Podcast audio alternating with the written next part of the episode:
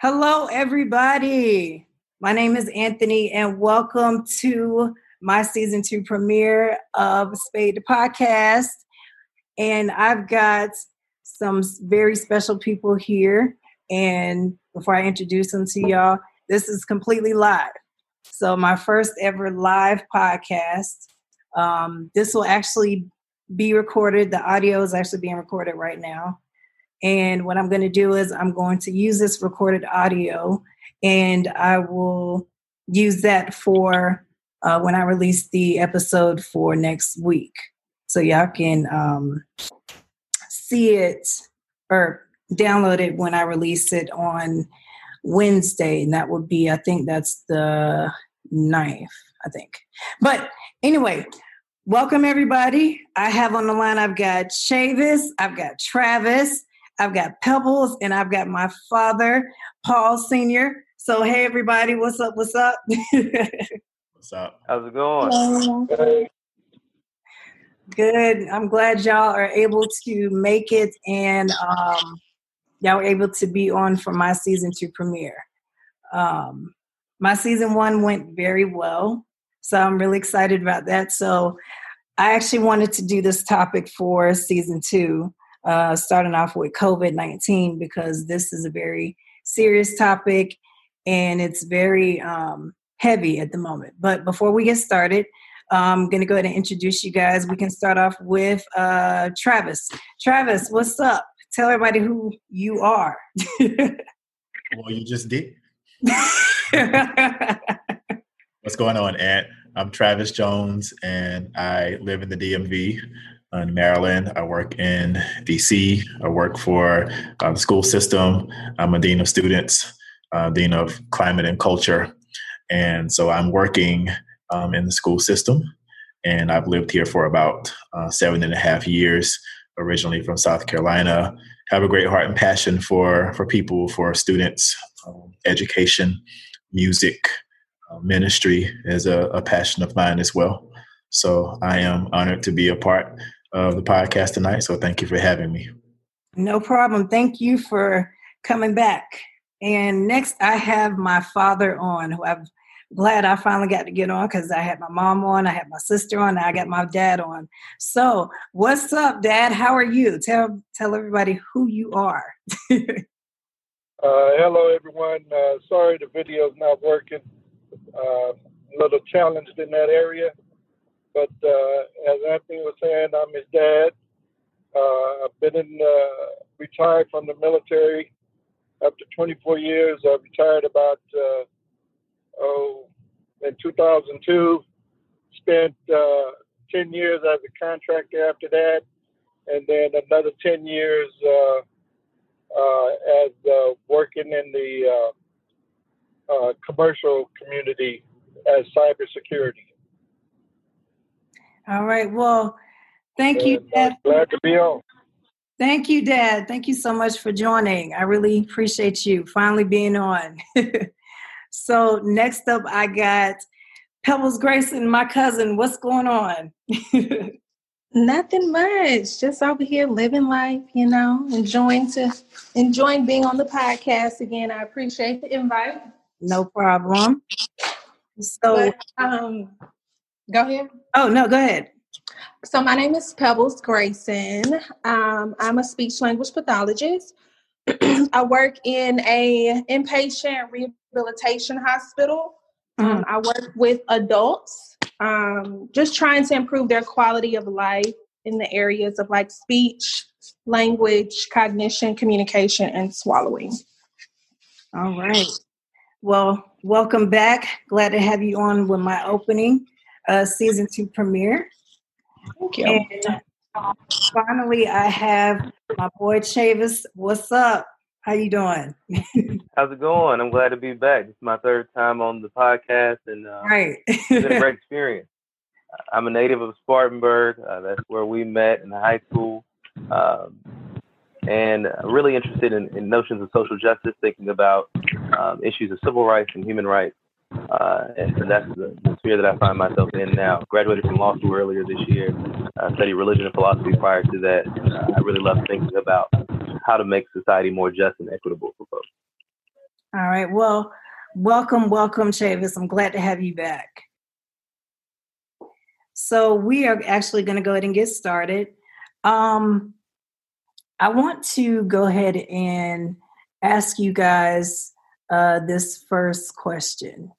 Um, so, how are you guys actually coping with um, COVID 19 during this uh, holiday season? Because I know it was actually kind of strange with this whole Thanksgiving, um, kind of social distancing per se. Um, and I know um, I was looking at the news that a lot of people were trying to do the rapid test so they can go and visit their families and everything like that. And me personally, I wasn't trying to do that. I was trying to just keep it in my household, which is what I did. Me and my stepfather, we um, had Thanksgiving together, um, just trying to limit the amount of contact that we've had because you know COVID nineteen it's it's no joke out there. So, how are you guys feeling? What what are y'all thinking about this this holiday season? Um, Can I jump in? Yeah, you can go ahead and jump in. Okay, so I'm honestly grateful that I'm back in Spartanburg. Mm. Um, I was living in Texas for about two years, right? Two and a half years. Right. I don't have family out there. So I feel like had I been in Texas during this pandemic, mm. it would have taken a toll on me definitely.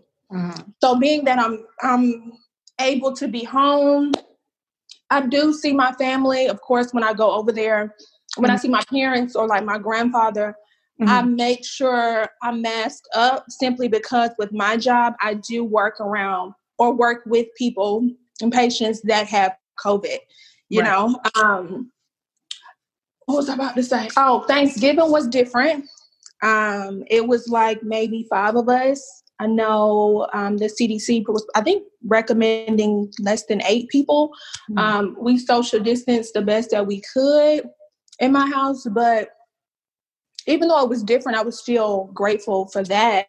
Mm-hmm. Um, you just have to take what you can get right now and just try to be, really just try to be the safest um, that you can. Of course, I'm I'm worried about myself. I'm concerned about myself, mm-hmm. being that I do work with people who have COVID, but it's like I'm more concerned about you know exposing it to other vulnerable family members. You know, so right, right. Yeah, it's just hard right now. I feel like it's everybody's um, mental health is it's definitely taking a toll on it. Exactly. I, I agree. I couldn't agree more. Um, what are y'all's thoughts? Yeah, I think we've had to be especially intentional in this season, especially mm-hmm. those of us who have older family members, uh, to ensure that we're not exposing them to the coronavirus. Um, and so I, have noticed that this holiday season has been really unique, and I think it's one we're all remember because of the size of it. Because people didn't gather, hopefully, didn't gather in large numbers, as, as Pebbles alluded to. Um, right. But it was cool. You know, my, my grandmother spent most of the holiday by herself. My brother and I went, and we um, at the latter half of Thanksgiving, we spent the day with just her, and it was it kind of lit up her her day because she's been very intentional and uh, precautious about being in, in mixed crowds and in spaces that are, are large in terms of gathering. So it's, it's been a really good um, holiday season, uh, but it's, it's been a very different one. It's been a very different one. And because I no longer live in Spartanburg, I live kind of uh, in the DMV area. I have noticed like a lot of people here don't wear masks. Uh, and uh, in, in, both of the Carolinas. I've been in North and South Carolina over this holiday break, and folks aren't all observing uh, the, the guidelines that we've been given. So it's, it's been a, it's been a unique holiday season. Yeah. Travis, what you? I think it has taken a toll effect um, on everyone in terms of mental health and in terms of family, just like uh, the other guest panelists were saying. Um, I think that on a more positive side or a brighter side is that it's making people cleave to family more. Mm-hmm. Um, COVID 19 has caused people to really look forward, you know, to the time that we're spending with family, and we're holding holidays near and dear to our hearts. Um, the misfortune is that some people are living far away from their families. I would be one of those people. Um, so, like Pebbles, um, living out in Texas, I am living away from most all of my family, about nine hours away, being in the DMV, and everyone else is, you know, South Carolina and the Carolinas. So, with that being said, it's it's difficult in that way. Um, so you have to be a lot more thoughtful about planning and expenses and budgeting and i think that people have to take a closer look at that um, not only you know mental health but also financial management um, and also looking at um, how much time um, it takes to actually plan and prepare uh, but I think that in terms of uh, Christmas, I think that it will be all the more endearing because of what we're going through. And so, right. you know, how are intended to be special times, you know, momentous times. And, you know, sometimes family in times like this is what we need and all we feel like we have. Um, whereas some of the day to day things that we're not able to do, um, you know, with the pandemic, you know, being in the middle of it, you know, family is uh, a very sentimental part of our lives. So when we think about holidays, that's that's what holidays mean to us, and I, I think that people are just cleaving to them all the more because of it. Right, right. Um, Dad, what about you? Dad, you on? Dad is muted. While we're getting him to jump in, I'll just I'll just say that um, in terms of the holiday season, looking at New Year's, I think that holiday will have more special meaning than perhaps it's ever had for any of us. Like getting right. to a new year, getting over 2020, yes, be a, a great yes. day of excitement for a lot of us. So I think it's going to have special meaning. You know, right? So, um, um, it'll be a unique time. Right. Do y'all think? uh As still trying to get my dad to unmute. Um, do y'all think Christmas is going to have um, spikes within the cases with COVID because I was looking at the news and they said that it was like a whole bunch of, it was like a, a big surge that happened with the um, cases that went on. And I saw that it was a good bit of people that had like a large, um, large gatherings. And um, do you think that people will um, socially distance within Christmas, or do you think it's going to be the same thing of where people are going to be, I guess you can say, somewhat rebellious and going to have the mindset of, I'm just going to go and visit my family? And the reason why I say some people may have that mindset is because some people think that, for example, the older generation, that this may actually be their last uh, Christmas, so to speak. So they want to do everything in their power to see them um, for Christmas or for the holidays. So, is it worth it to, you know, go see your the older your older family members? Potentially, that may be your last holiday with them, or to stay away you know, and doing what is right. What do y'all think? I think that people have gotten lax. Um, we've become a little more comfortable than perhaps we should be mm-hmm. um, in terms of our environments, work environment, shopping environment. You know, I think we become accustomed to our own personal life silos and so because we're accustomed to our, you know, schedules, our routines, our geographical locations, we just become comfortable with, oh, okay, well, you know, this is my day to day, my routine. So as long as I'm within those ramifications, then I'm okay and I'm safe. I think it's really important that um, people are mindful that, you know, this virus, this disease, COVID 19 is something that we can't see. Mm-hmm. So, and regardless of you know whether we're masked up, it's still you know in the germs. We have to still make sure that we're washing hands and sanitizing. And I think that as far as traveling, we have to be even more cautious, especially when we're considering you know going into the airport you know, and going into places where there's, you know, high traffic and high, higher numbers of people. Um, I think that in terms of, you know, the scare of losing loved ones, it's a real thing. Um, so I think we still need to continue to be mindful and, and sensible and use wisdom um, and making sure that we're abiding by those uh, regulations mm-hmm. so that we can preserve our lives. Agreed. Agreed. Hey, hey guys, I'm back. I'm back on. Uh, I I uh, had a little trouble trying to figure out the double mute I got going on. Sorry about that, and and I'm on the road too, so trying to keep the noise down. But going back to the first question, I was trying to answer, but I, I got stuck on the mute. Mm-hmm. But it's a little bit different in in my environment mm-hmm. uh, because I I you know I your brothers and sisters are still at home with me. Right. I have my wife. Right. Uh, Mary is not too far from us, so mm-hmm. we have a little bubble that we're we're all inside of. Right. So it's a little bit little bit different for the holidays for us. Mm-hmm. Now, as far as our extended family, you know, Lisa's family is up in the D.C. Del Mar area. Uh, you know, my my extended family, brothers and sisters, are out in Texas. Mm-hmm. So, as far as trying to get to see them, uh, it's it's probably going to be very difficult, if not impossible, because of the environment that we're in.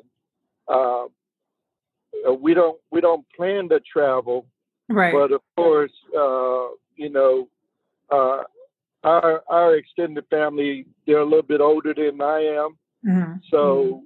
if there if something should happen where we do have to travel, mm-hmm. then uh, that's going to be a little bit difficult on us. But uh, you know, we'll we'll get through that.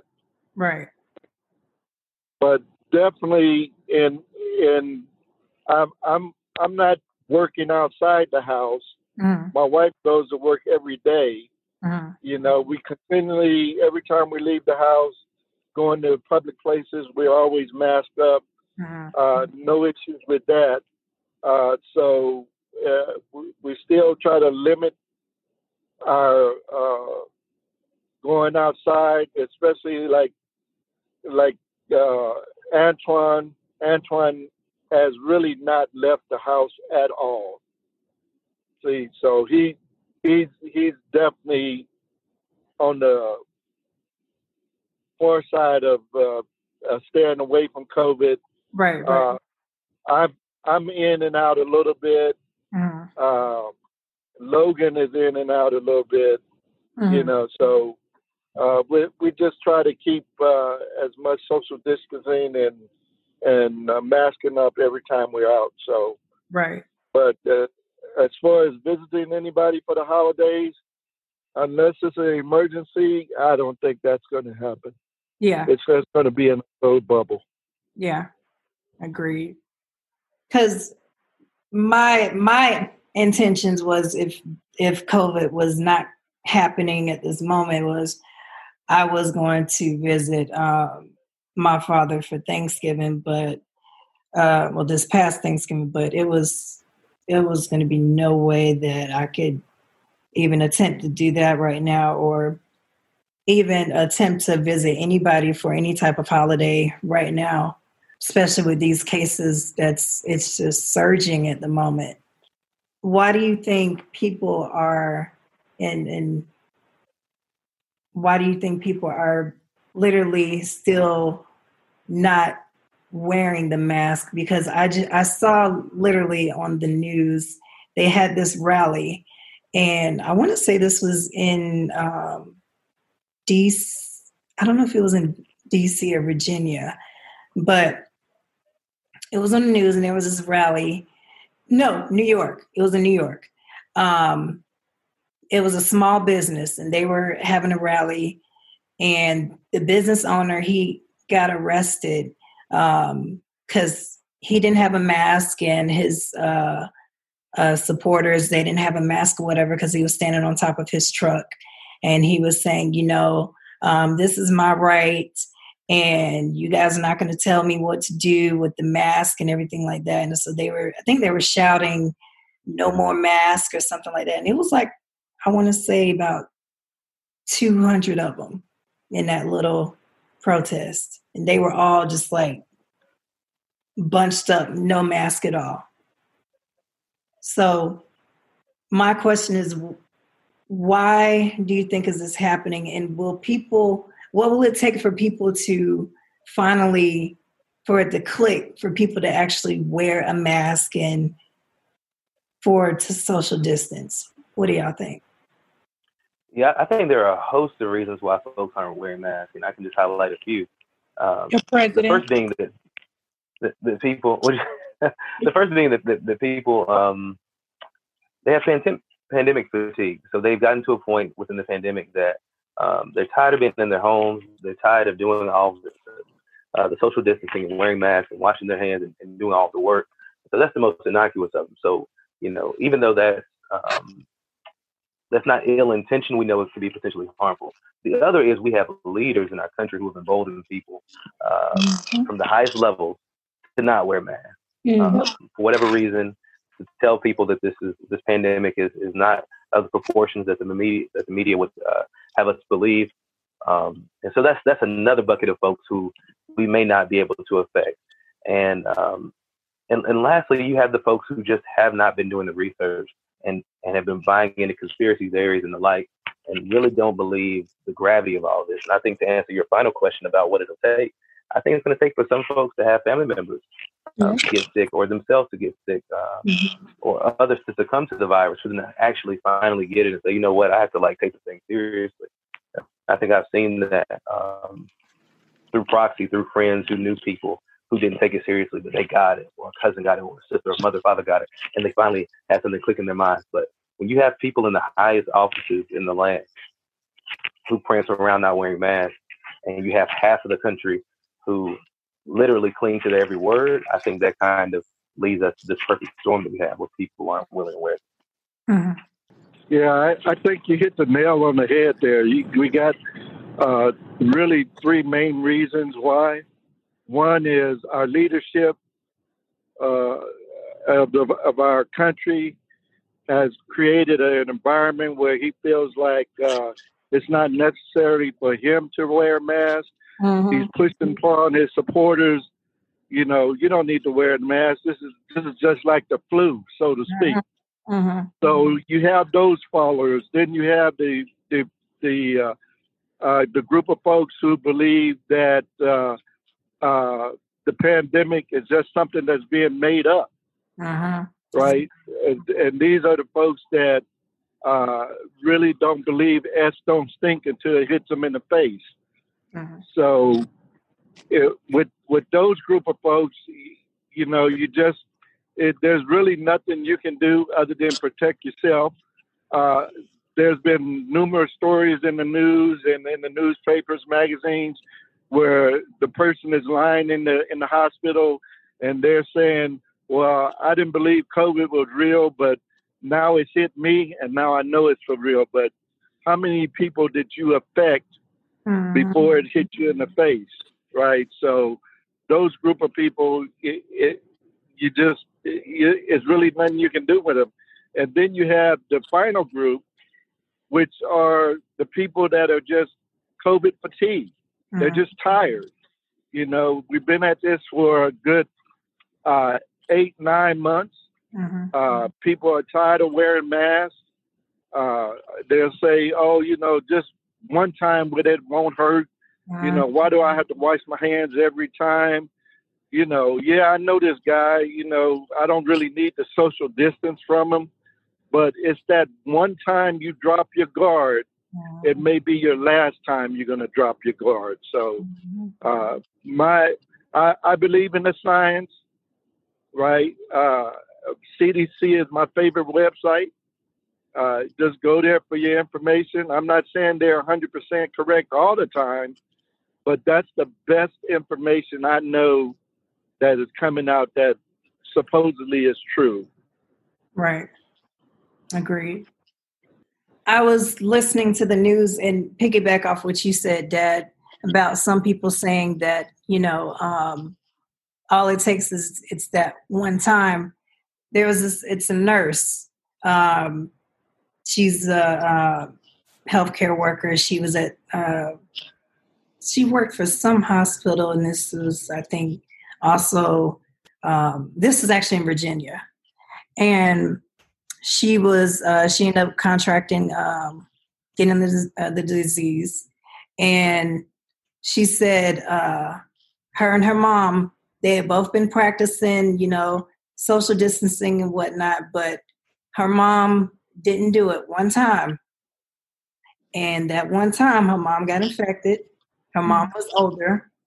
Um, she was in that 65 to 70 bracket, got it, ended up passing. Mm-hmm. And now that nurse um, is currently on, uh, she's not on a ventilator, um, but she's she's in uh, ICU.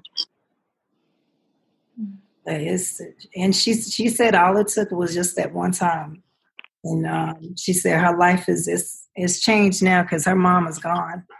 So I think, and to y'all's credit, y'all's points, it we have to just. I know it's it's frustrating, but we just have to keep doing what is required, which is to wear that mask, social distance, and we just got to wait and see what's going to happen.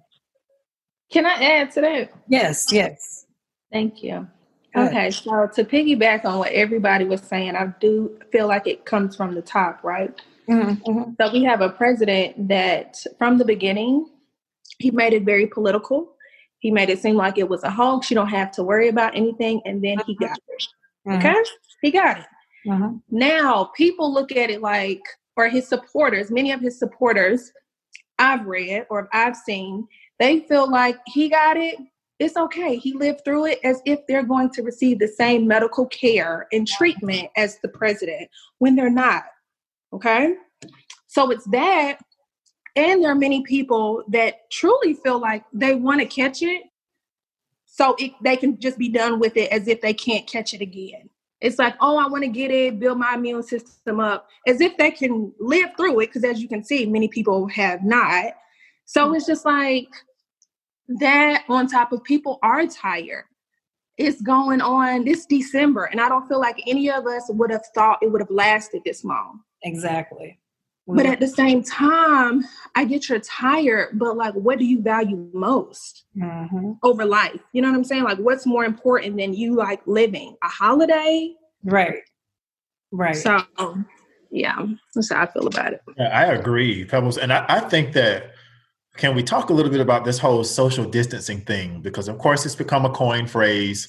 Mm-hmm. Everybody's social distancing. But I believe that people are becoming uh, comfortable with the, the phrase and not appropriately social distancing. Mm-hmm. Although we have become accustomed to, you know, our four or five people or our six or seven, you know, people for a gathering, we still need to not be so comfortable with not wearing masks, you know, mm-hmm. not, you know, washing and sanitizing. Mm-hmm. Uh, that whole social distancing piece has become really tricky, and I think we've become way too comfortable with it. And I mm-hmm. also wanted to uplift the thought of um, going back to what Pebble said about um, catching the virus so I can be done with it. The thing about being tested is you also can get tested and you know test negative, mm-hmm. but that doesn't secure you, you know, to be well moving forward. You can be right. negative today and by the end of the day you can be positive. So mm-hmm. i just i think it's so important for us to you know continue to be educated and continue to be knowledgeable and understand that this virus is still out there it's still continual. It is on an uprise um, and, and the numbers have surged and we really need to be you know alert and and use wisdom. Right right right. Agreed. going back to one thing that your dad said um, that that one time where you have your your guard down could be your last time. Mm-hmm. And I really don't think people understand that. That's something we have to stress to ourselves. I have to remind myself of that daily. But the one time I have my guard down could be my last time walking out into the world. And so we have to do our best to, to do all three of those things they, they uh, tell to do with three W's. Wash your hands, watch your distance, and then wear your mask. And if you do all three of those, you should be good uh, for the most part. Um, but we're fighting an invisible enemy, like Travis said. And when you're dealing with something like this, we kind of have to do as much as we can for as long as we can to ensure our own safety and that of those around us. So people got to get it. Like, this is this is a unique time. This has never been seen in American history. Um, but you don't want to be the person who didn't get it and who's no longer here as a result of it. So, right. Um, important point. Right, because okay, so I was uh this was on the was it the Ellen show? No, the talk. So there was an actress. Oh gosh, I cannot remember her name. She's it's actually she's actually in a lifetime movie that's about to come out. Um, but anyway, she was saying that she got um, COVID, diagnosed with COVID uh, a few months ago, and she said even till this day she's suffering from the effects of it. She's yeah. um, she said the effects is that she has not completely regained her taste buds back. Like um, she said, seventy five percent um, she has of her taste is back, but the other twenty five percent is not.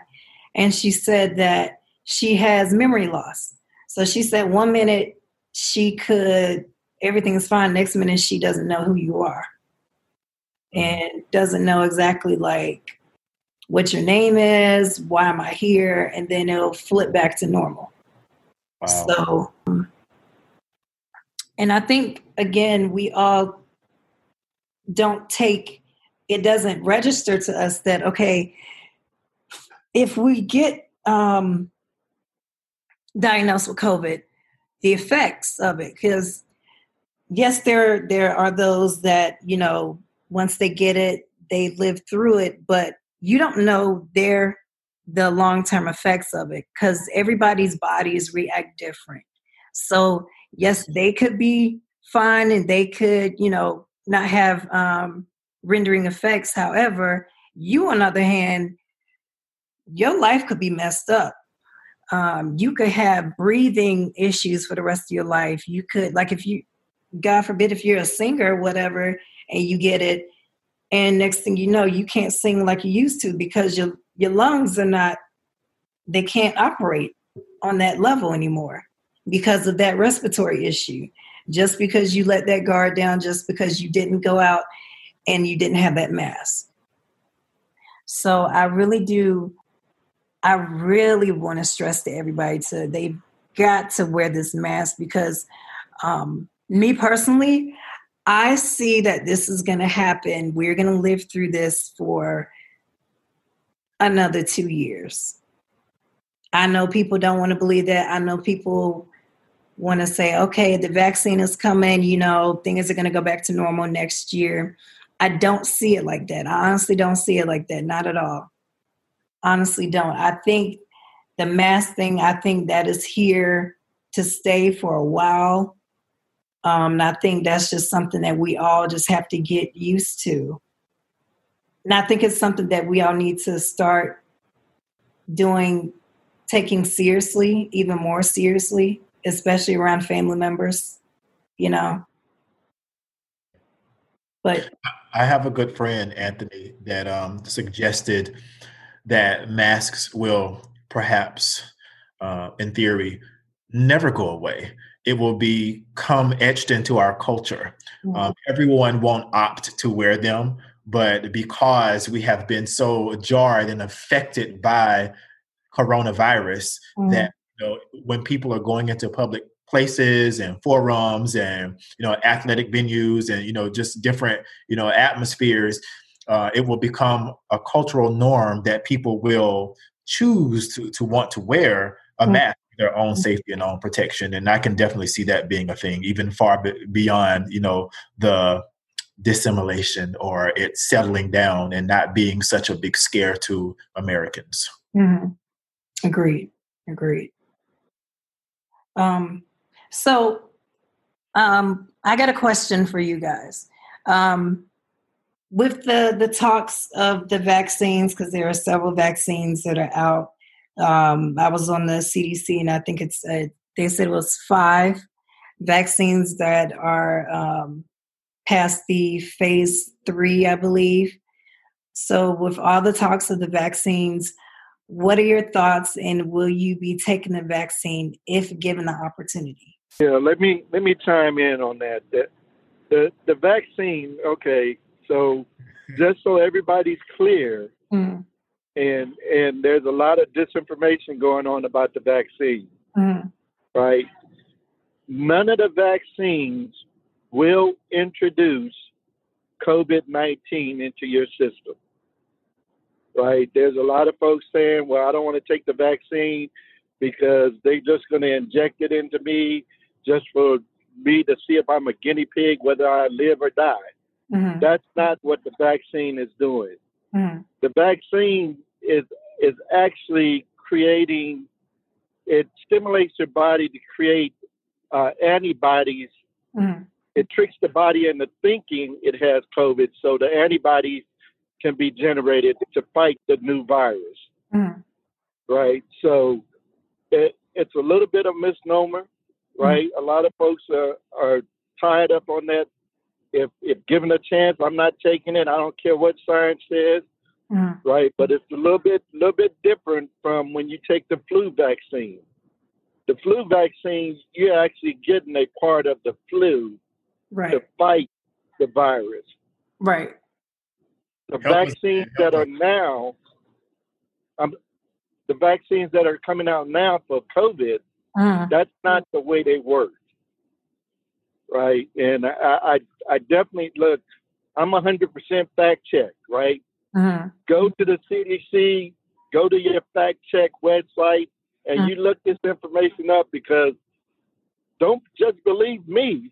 Mm-hmm. Definitely don't just believe me. Do your fact check, Mm-hmm. right? You you got to get out there and do your research and find out exactly what these vaccines are. Mm-hmm. right? And what their what their intention is, right? And a lot of folks are saying, well, oh, okay, number 45 got it. He went into the hospital, came out less than a week later looking like Superman. Don't believe the hype. Right? That's all I can say. I was in the military for a very long time. There are certain things that go on in the military that are not released to the public Mm-hmm. and it's for national security reasons. Now, if you're the head of state of our country, you can bet that the hospital care that you're receiving is totally different from anybody Joe Blow out there in the U.S. So don't think that he got the so-called cure and they're just waiting to give it to the rest of the folks. That's not what's happening Right. Right. his doc his doctors are are there because he is the head of state.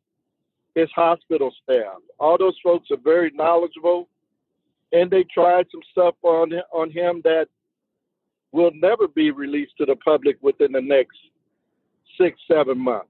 Mm-hmm. So just just be aware of that. I do believe that the vaccines will help. Right. Mhm. I, I can't tell people to take the vaccine, not take the vaccine. Mm-hmm. That's a personal choice. But I would say do your research. Find out what that vaccine does. All of them have side effects Mm-hmm. right? So, uh, you know, just because you feel sick doesn't necessarily mean that you were injected with some experimental stuff that they're just trying to use you as a guinea pig for. But fact check, fact check.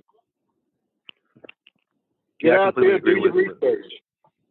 I agree with that. Do your do your research on it. Uh, go for, to the Centers for Disease Control. Do that research. Listen to healthcare authorities like Dr. Anthony Fauci, folks that you trust, and make a determination for yourself. Um, I think that's what all of us are on this call are going to be doing over the next several months as the research comes out, as the rates, um, the, the efficiency rates come out. Uh, right now, some of them are in excess of 95%. Um, but many of us will make our own determinations about when at, at what point we're willing to take it. Is it, is it 99%? Is it 100%? Will Right. people take it at all? And so I think people will make different determinations about that. But most importantly, do your own research and figure out for yourself if that's something that you want to do. Right. Right. Just, just to jump back in there, I, I heard you just say 95%. Well, just think of it this way 95% is extremely high. Mm-hmm. The flu vaccines you take every single year, if you take flu vaccines, are rated anywhere between 40 and 60% success. So now we have a vaccine that's 95%. A lot of folks say, well, that's true or maybe not true. But just remember this, right? The flu vaccine has been around for ages. Each year they changes, different strands. They're only rated at 40 to 60% success. So just a little tidbit of information there. Like I said, do your research uh, and, and just make your decisions the, the best way you can. I think that's very sound advice, Dad Henderson. Thank you for that. And, and I'm in agreement. I'm in agreement. But I also want to take one for the team because, you know, I'm in school system and talking to family and friends and even in uh-huh. social media, we have tons of discussions, you know, uh-huh. leading up to we know that this uh, vaccine is coming and you know, just getting a pulse and a feel for what the people are saying i'll be the voice for the people if you ask the question are you taking that vaccine the answer is no, absolutely not. And why not? Because I don't trust I don't trust the alignment in mm-hmm. terms of CDC versus leadership, you know, alongside, you know, government, rule, reign, presidency, etc. So I'm mm-hmm. not trusting it because I've taken the flu shot and I got sick. Um, and I just don't trust it. So mm-hmm. I would say personally to that, doing research is very important, it's paramount. And also, I would like to attest it to uh, that of a new product. You know, there are kinks that have to be worked out in terms of new products, new medicines, etc. You have the the testing phase, and you have people out there that are saying, "I'm not being anybody's lab rat." Not me. I'll wait till the second or third go round. So mm-hmm. I wanted to voice that because that is a reality. You know, you even think about cell phones. The first round of cell phones a lot of times are trash. So I'll just wait until, you know, six months until they work out all the kinks. And that's how people feel about vaccines. Right. Right. I got a question for you guys. On the news, they said, I think it was t- today, they said that today was the worst um, day in American history in regards to the the cases with the coronavirus and everything like that, with um, people uh, um, being diagnosed with it, and then it's um, record breaking deaths and stuff today. But do you think that those facts are actually facts and they're pushing those numbers so people can um, be more enticed to get the vaccine. Because every time they mention those numbers, then they'll switch to, um, well, the, the vaccines are um, will be here really soon, and and do you think there's a manipulation going on to where they are gonna try and sway the uh, public to go ahead and get the vaccine using, I guess you can say, a scare tactic? Well, I, will tell you this, and, and somebody cut I'm, me off if I'm talking too much. But I, will tell you, I'll tell you this, mm-hmm. right? Mm-hmm. I've I've heard all the scare tactics, um, so-called rumors and stuff like that. Mm-hmm. What you need to do mm-hmm. is go down to your local hospital, mm-hmm. check out the COVID ward, Mm-hmm. You're not going to get in it, but go down there and find out how many people are in that hospital that mm-hmm. are being treated by COVID. Mm-hmm. Right. So you you don't have to believe the numbers mm-hmm. that you see on TV. Mm-hmm. Check it out for yourself. Like I said, I'm I'm a big fan of doing the research. If mm-hmm. you go down, especially in the in the D.C. Maryland area, plenty of hospitals very large hospitals. Just especially at your age, uh, I'm, I'm a little bit older than you guys. Don't don't profess to be more knowledgeable, but uh, for young individuals, as uh, the hospital staff would be a little bit more responsive to you than they would to a person of my age because number one, they're gonna say, "Hey, look, you're in the danger zone anyway. You need to get out of here." Mm-hmm. So if you go down there and you and you do your research and you you just ask, you know, hey, look, I'm doing some research for schoolwork, uh, you know, doing a report, just want to know, how many patients do you have in here? Just a general number of COVID that are being treated on a daily basis. And I, I think that would answer the question on whether or not this is real or not real. Because, of course, the media is always going to show you what is the hottest story. Mm-hmm. We know this, mm-hmm. right? They got ratings they got to keep up with. Mm-hmm. But the only thing I can do is, is advise everybody just do your research, mm-hmm. go down there, take a take a look, you know, ask some questions, you know, and and just be upfront with them. Right, right. You know, just say, hey, I'm I want to know what's going on. Yeah, I'll say I'm not an epidemiologist or a healthcare professional, and so mm-hmm. when I see these numbers coming from, uh, you know, journalists that I trust and media outlets that I trust, I tend to believe them, mm-hmm. and uh, primarily because I'm not willing to take the gamble or to take the risk that mm-hmm. I'm wrong, and my uh, the purview of my knowledge is, is not in science. And so I'm willing to trust those who went to school for this, mm-hmm. who have done this work, and then I'm willing to trust the journalistic integrity of those who are on media outlets that I also trust. And so, um, for my for myself and for my family's sake, I'm going to trust that. I'm going to live with it. If the numbers are on the on the spike, it makes sense, particularly right now following Thanksgiving, because it's a perfect mm-hmm. storm mm-hmm. uh, to have people traveling from all over the country and then going uh, gathering in these huge.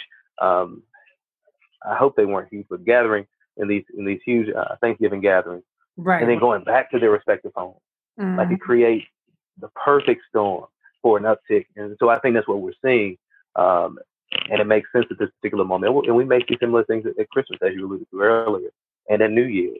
Mm-hmm. Um, but it's on each of us to do our research, as has reiterated throughout this conversation, and to ensure that we're not like living with our heads underneath a rock and right. not acknowledging the reality of what's taking place around us. This is a pandemic that has killed nearly 270,000 people on American soil. That's like a war. Mm-hmm. And we're mm. not talking about on, on, on a global scale. We've had 13 plus million people infected with it in this country. And we're on a global scale. Millions have been killed. Mm-hmm. Millions. We've had world wars that had, that had numbers comparable to this.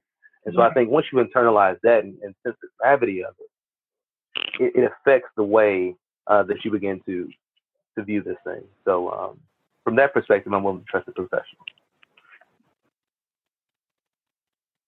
Travis, what you think? I think there are different levels of professionalism and different types of professionals. Mm-hmm. Um, so, trusting people who are degreed um, in terms of um, numbers, in terms of um, the deaths um, that they're seeing, the tolls that they're seeing, the medical health professionals, um, listening to them, you know, keying into the information that they're sharing, opposed to some of the information that maybe anchors are sharing. Sometimes it's just good to put the expertise with the professional. Mm-hmm. So that makes me feel more comfortable to hear those professionals speak to it on those media platforms. So I do agree with Chavis, but I'm looking intently for those people that I know that are the bookkeepers of these numbers and these records and the coronavirus, uh, you know, uprise and the deaths that it has taken. So, uh, gonna go ahead and um, kind of close this thing out. So, one final question. Um, because this is i know again like we said earlier it's really taking a toll on people's uh, mental health. And so that's what this um, you know my podcast is basically about is preserving your mental health. So what are your suggestions um, for people to help them again cope with this um, pandemic?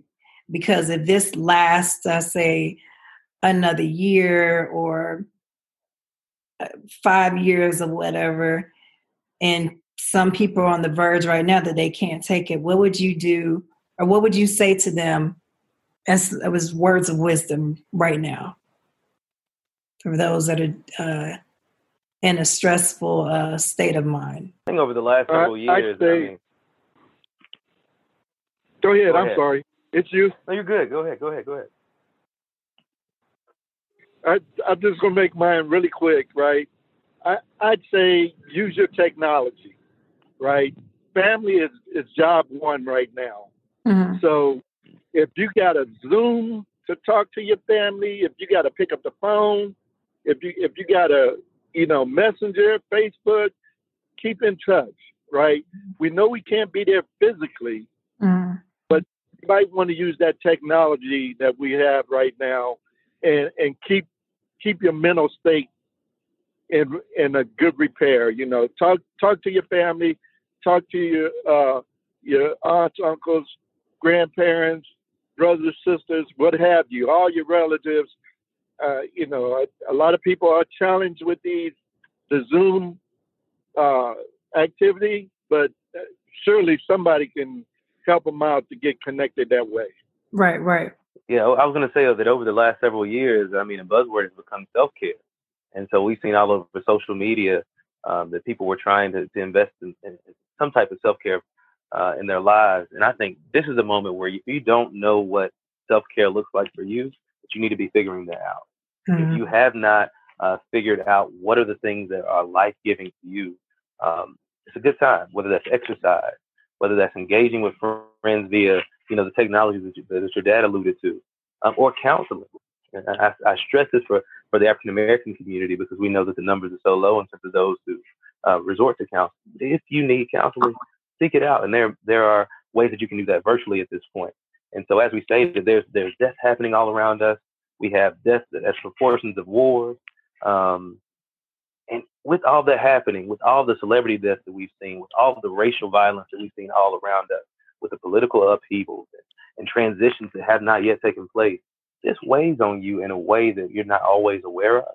And I think this is a time in your life, wherever you may be, in whatever station of life you're in, to figure out what works for you mm-hmm. and what constitutes self care for you. It's not just a buzzword, it's something that can actually save lives and help people to flourish, especially in times like these. So I want to say that Chavis, either you just either we're related or you just have a great last name. because everything that you said, I am definitely in harmony with. And I'll just say it the old school way.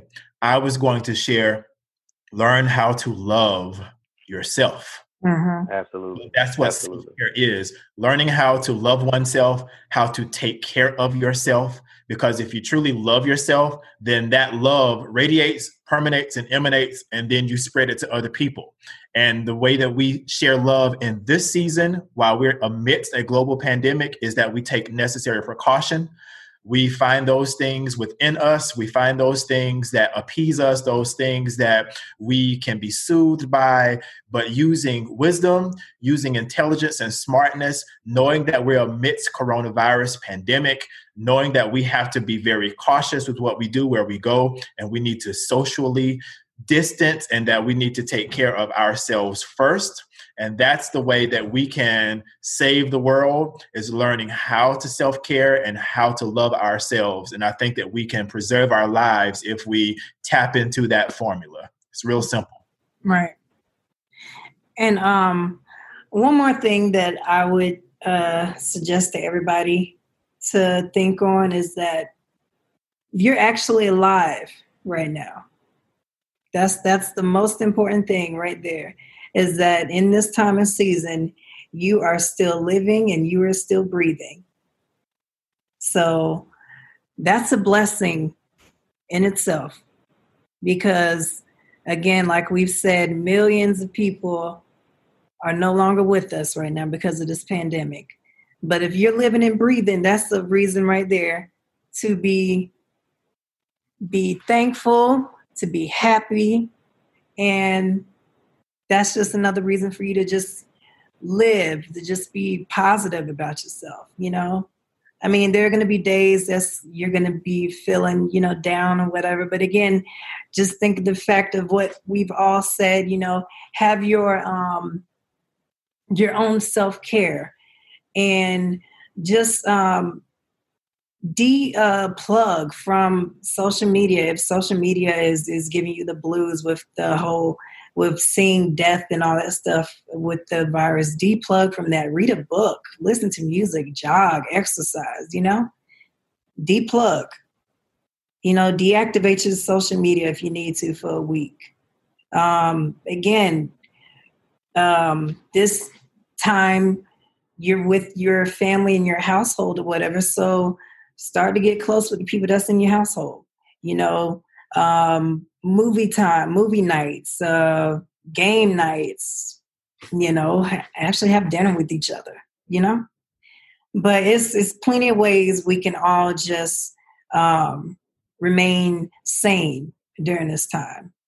And again, I stress, and I think we've all stressed this enough to wear that mask, even if you go like every time you go out, wear the mask, social distance, because it's now is not the time not to get lax, because surges are going to come, more surges are going to come, and and you just have to be prepared and not only be protecting yourself, but you got to protect other people, your family members. So that is my two cents right there. Any last words from everybody? Anybody before um, I go ahead and end our uh, session? Any last words? Just got one quick thing. One quick thing. Okay. One out of every six. Say that again. Either one out of every six people that you know or associate with mm-hmm. knows somebody that has COVID and knows somebody that has died of COVID. Mm-hmm. Mm. So just think about that. One out of 6 mm-hmm. and, and, do the fact check on that one. One out of 6 Mm-hmm. You're right. And I just want to reiterate those three W's. Just to take us back to the basics. Wear your mask, wash your hands, and watch your distance. Yes. You do those three things, it goes a long way. Yes. We can kind of stave off this virus to the extent we can if everyone does their part. So just yes. do your part and do those three things. We'll be a lot better off. Yes. Yes. So let's make this go viral, everybody. let's make this go viral. Let's share this um, this good bit of knowledge that we all learned today because um, this is again very important that we all have to just abide by this, you know, because again, this is your life. You can't um, can't take life for granted. You cannot take a life for granted at all. But thank you guys for uh, coming on. Thank you so much. Thank you. Um, I really appreciate you guys for uh, stopping by and being on my live chat. This is my first live ever, so I'm out. I'm signing out. See ya. Thank you. Thank you.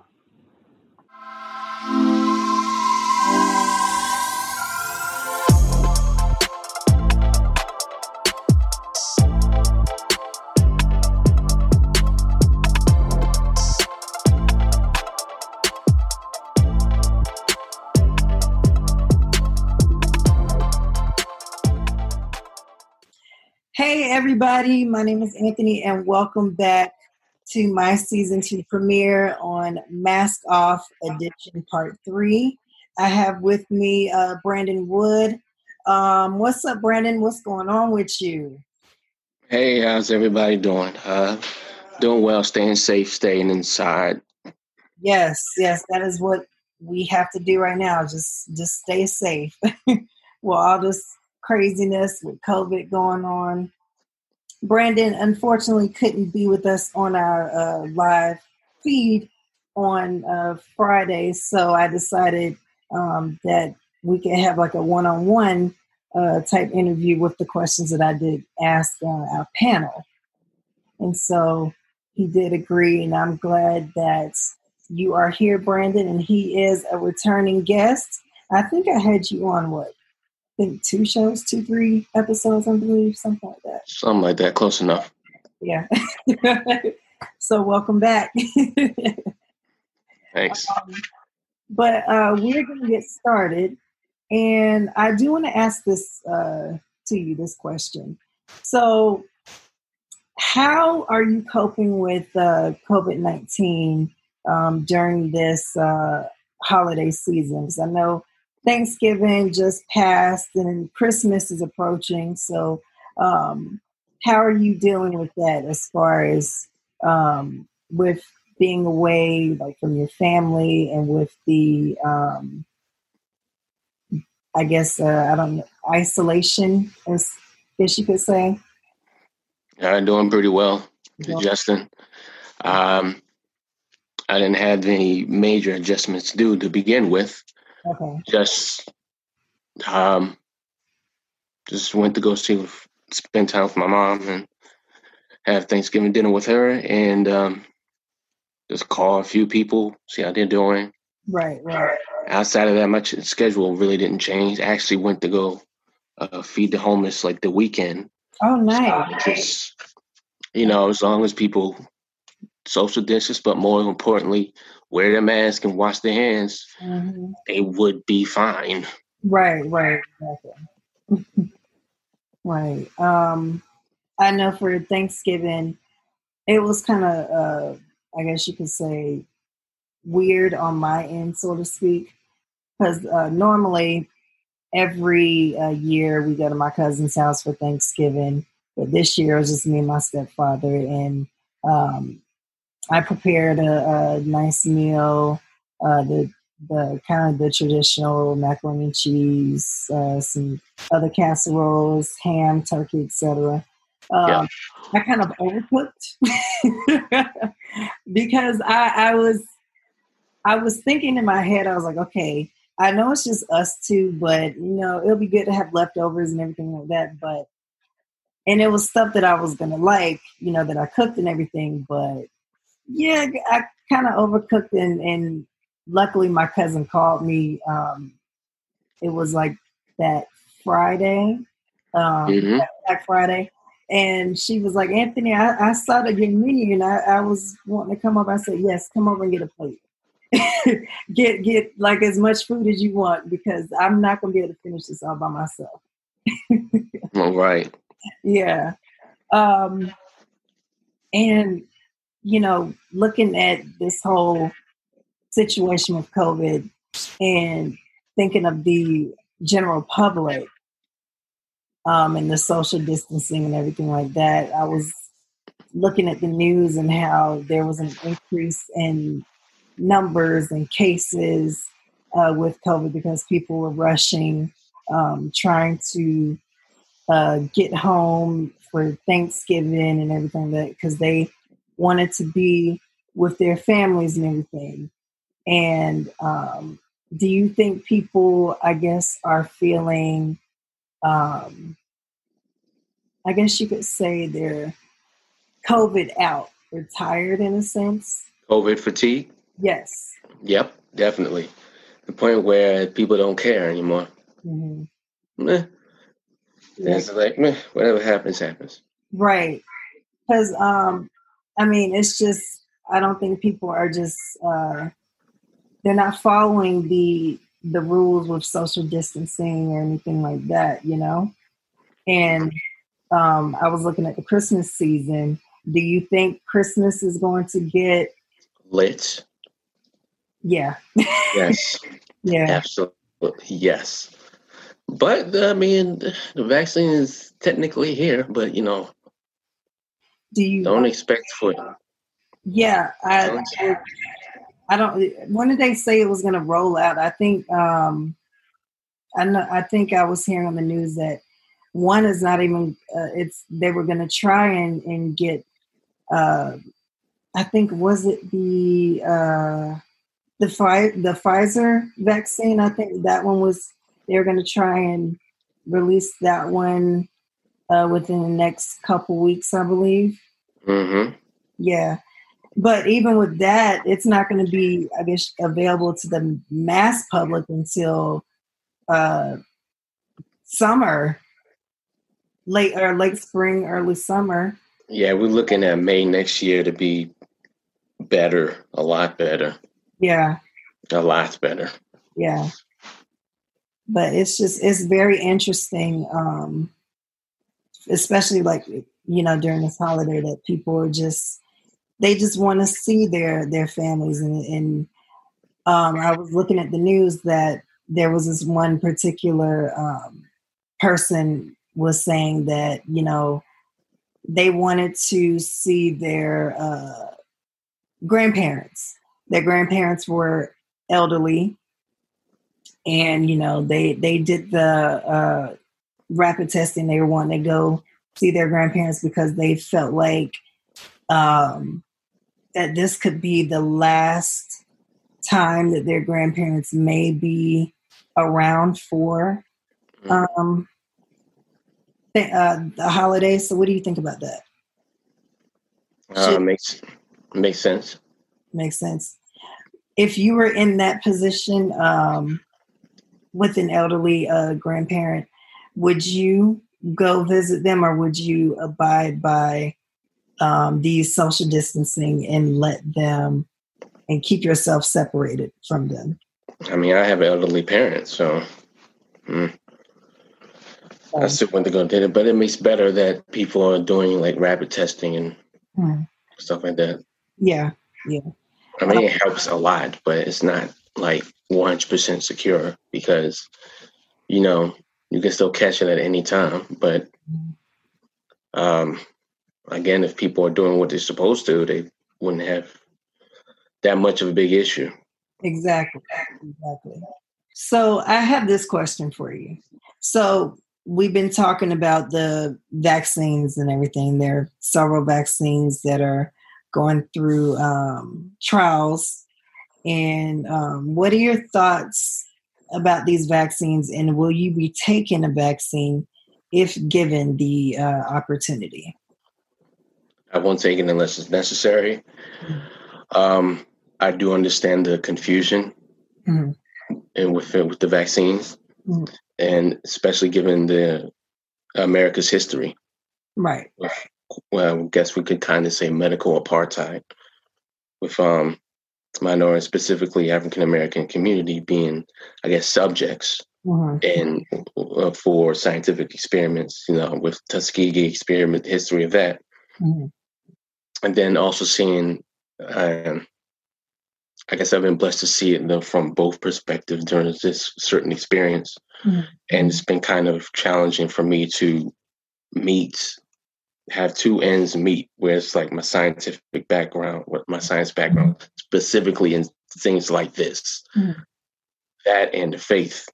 So for me, it's like I don't agree with something unless the two meet. So science and faith do meet. Right. And so it's kind of like I have faith in something, but I have to question it if there's no science behind it. Mm-hmm. Then I have to say, like, when science, because I know there's certain things that science can't show. Mm-hmm. And it's like science to take you up to a point, and it's like, boom, okay, now it's like faith.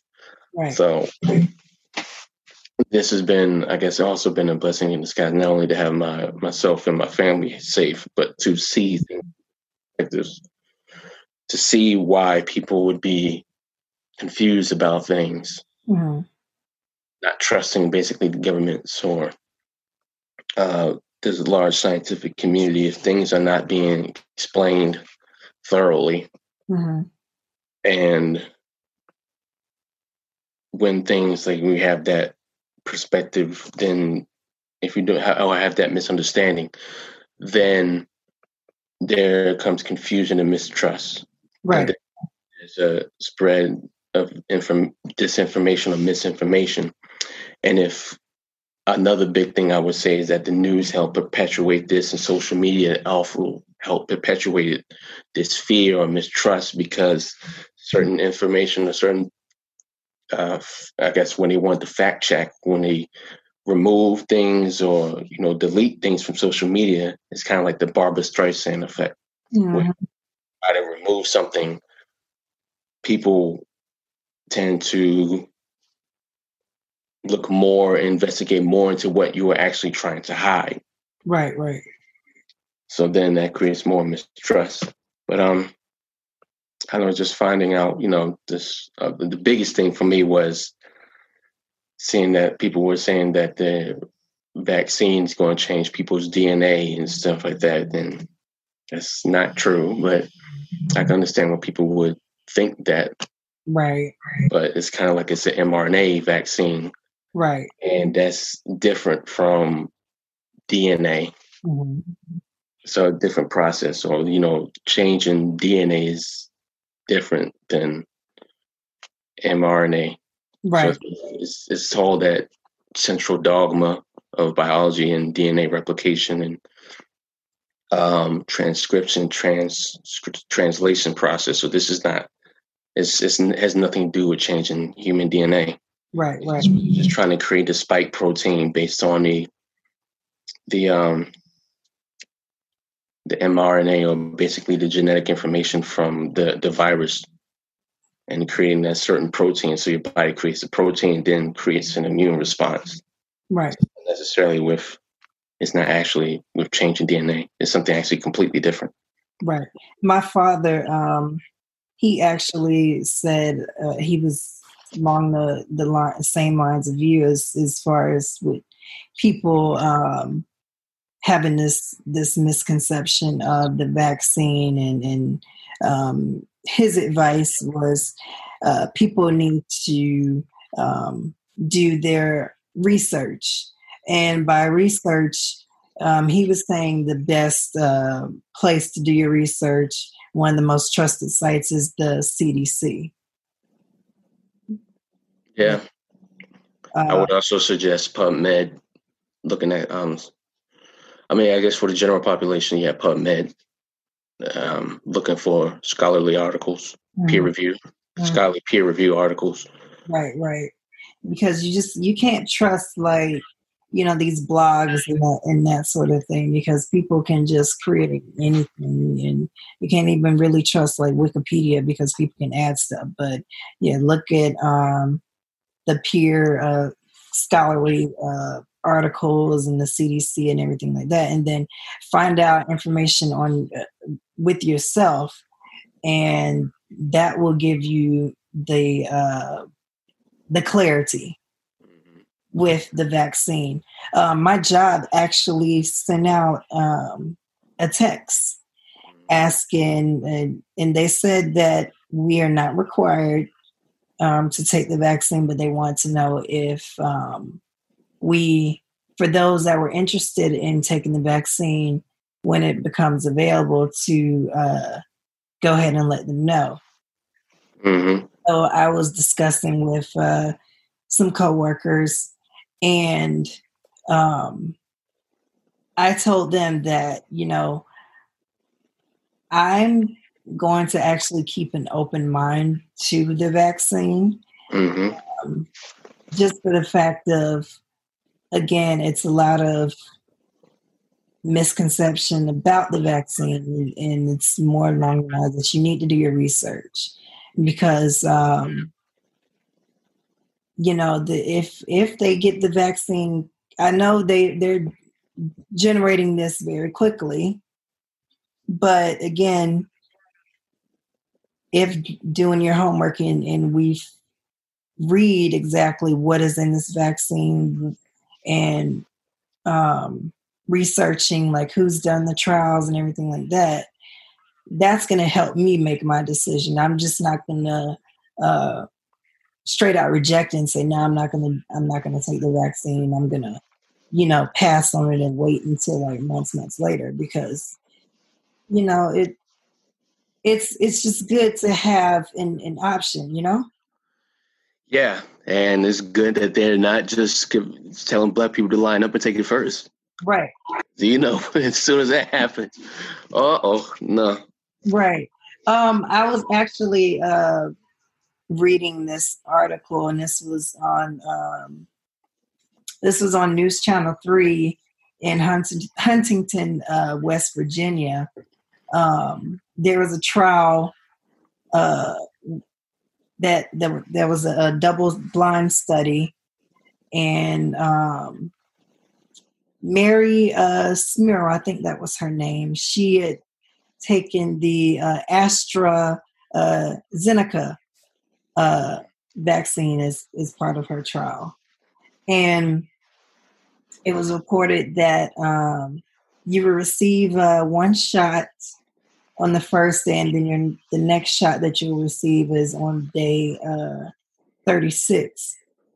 And mm-hmm. she said that on day, um, I think it was day 10 or um, No, a few days after. No, like the day after she got the uh, shot, she said she had a fever, hundred degrees.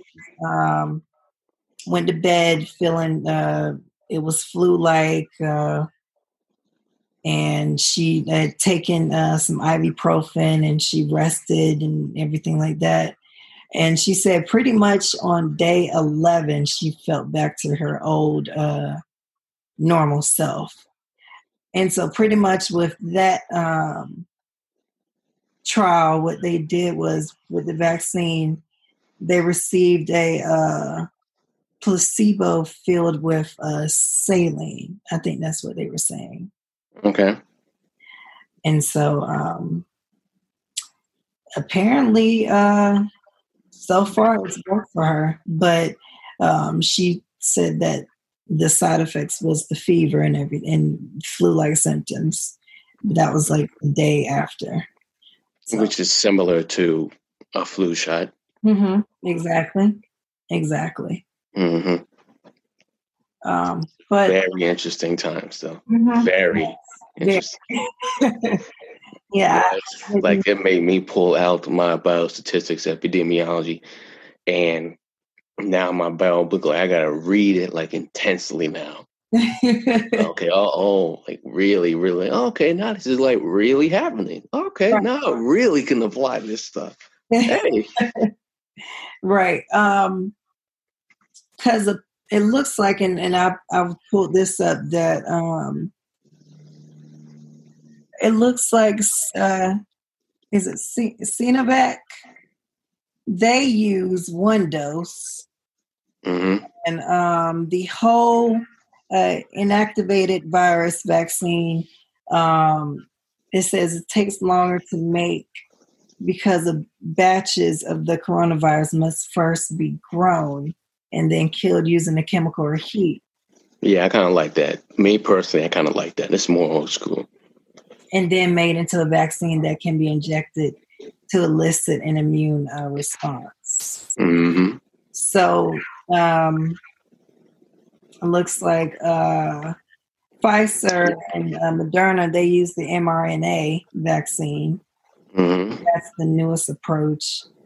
What you were talking about using the uh, um, that's the genetic uh, messenger mRNA. Um, yeah, what it does, it takes um, um, RNA and translates it to protein. Mm-hmm. And then it looks like uh so again nothing to do with dna right. And it looks like nova novavax um i think that's how you say it. Nova? Yep. Okay. Um they uh they have two doses one and two doses. Oh uh pfizer and uh, moderna they have two doses. Um Sinovac uh, has one. But um Novavax, they have uh, two doses, and protein is um, subunit vaccines just get little pieces of the target virus uh, circulating in the system for the immune system to uh, find and recognize. Is it an attenuated version of the virus? Let's see. It looked, Basically, a very weak version. I thought no, yeah. Novavax was doing that as well.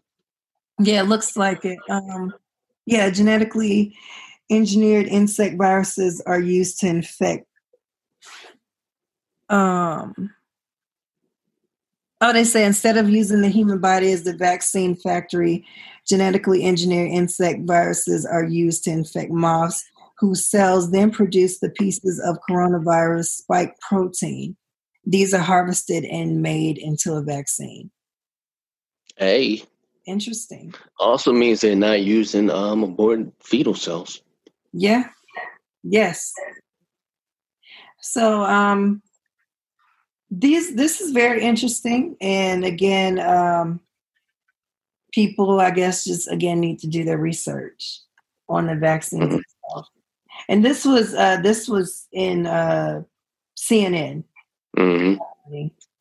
And they were just describing um the different uh, the four main types of of uh, COVID nineteen vaccines in development. Yeah.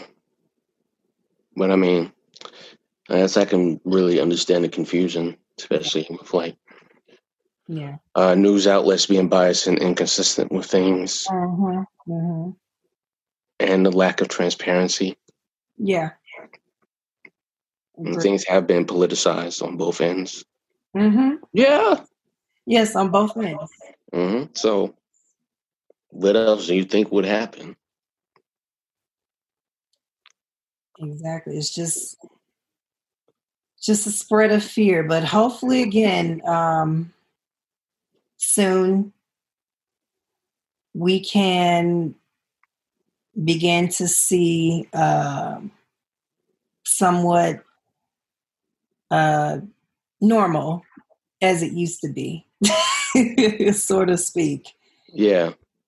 So to speak. Um, so I have one final question for you. Um, and I asked this with with the panel. With people going into um, uh, I guess you can say feeling just tired and, and uh, with with COVID, and their feeling is still just uh, feelings of, of depression and anxiety and just frustration. What would you say to those people? What what type of advice would you give them? See God. Like I mean, yeah. seriously, at this point. yeah. Yeah. Now you are confronted with your own mor- mortality, and there's nothing that you can do about it. Uh-huh. Yes, I would. I would agree with that. You pray, seek, seek God. You read your Bible, and then you just listen to Him.